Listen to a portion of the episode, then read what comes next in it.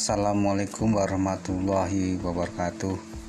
Bapak Ibu, Saudaraku, para pemirsa yang saya hormati. Kisah selanjutnya tentang perjalanan saya di kota Semarang.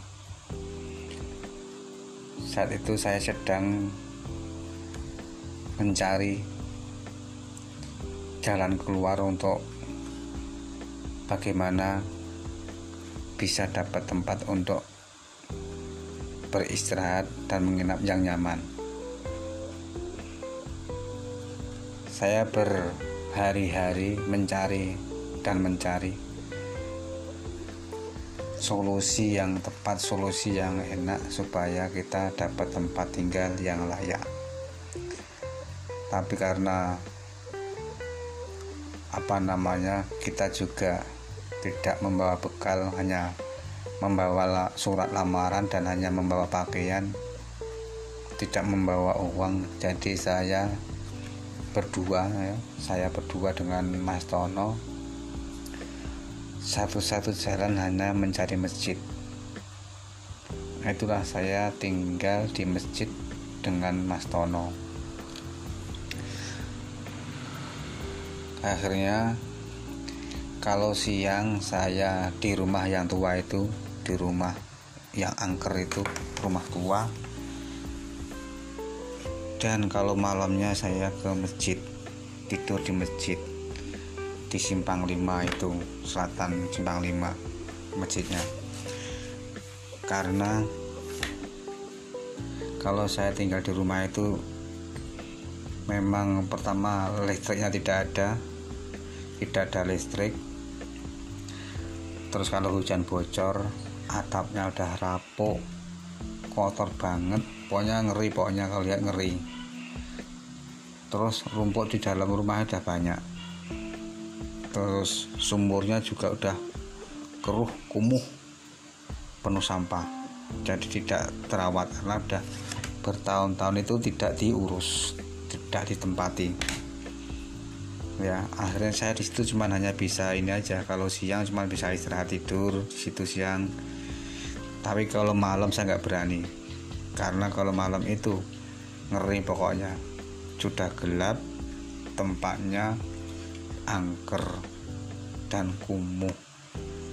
Dan airnya juga nggak ada. Itu bapak ibu saudaraku semua. Pokoknya sangat ini sekali. Sangat sedih dan sedih. Karena di situ tidak ada apa namanya tidak ada bantuan apa-apa.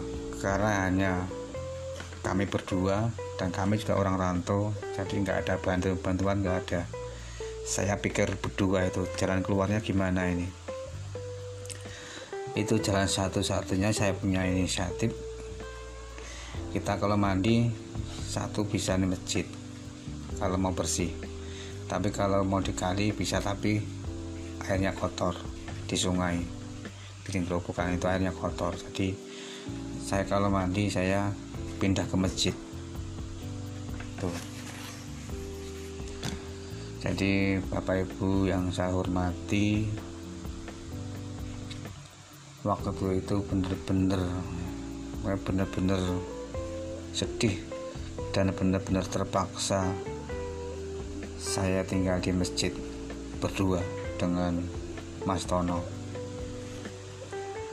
Sambil berpikir sambil mencari besok itu mau apa itu yang saya pikir setiap hari.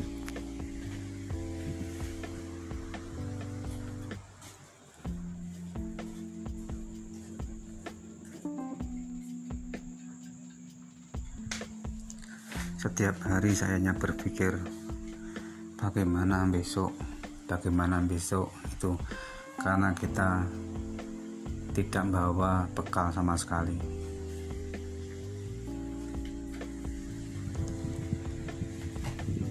Uh, hari berganti hari terus saya memberanikan diri ke ngomong sama Pak Narto waktu saya ketemu Pak Narto saya sampaikan unek-unek saya. Eh, Pak Narto ini gimana? Saya di sini tidak ada tempat tinggal yang layak dan saya tinggal hanya di masjid. Terus gimana solusinya supaya saya bisa dapat tempat tinggal yang layak? Karena untuk saat ini untuk tidur untuk ini sangat nggak layak sekali tidak nyaman sekali saya. Kalau seperti ini terus saya mau pulang. Itu ya sampaikan Pak Narto. Karena saya benar-benar buntu pikiran saya buntu. Waktu itu cuma di masjid itu aja. Terus Pak Narto menyampaikan udah gini aja. Besok lamaran yang kamu buat besok kamu tak masukkan ke ini satu nanti tak masukkan di itu yang di Pemda tak masukkan Pemda di kantor saya tak masukkan.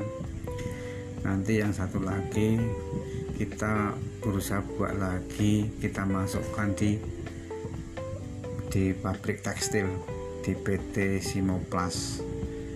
Jadi nanti kamu kalau belum bisa bekerja di yang di Pemda itu nanti sambil nunggu kamu kerja di pabrik tekstil.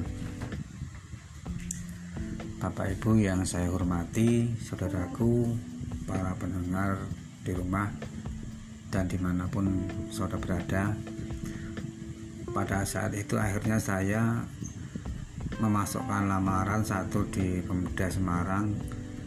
Yang kedua saya melamar di pabrik tekstil di Simoplas demikian Bapak Ibu saudaraku kisah saya kisah duka ya kisah senang dukanya di negeri orang Insya Allah nanti kami sambung kembali di di episode ya di episode di episode yang lainnya.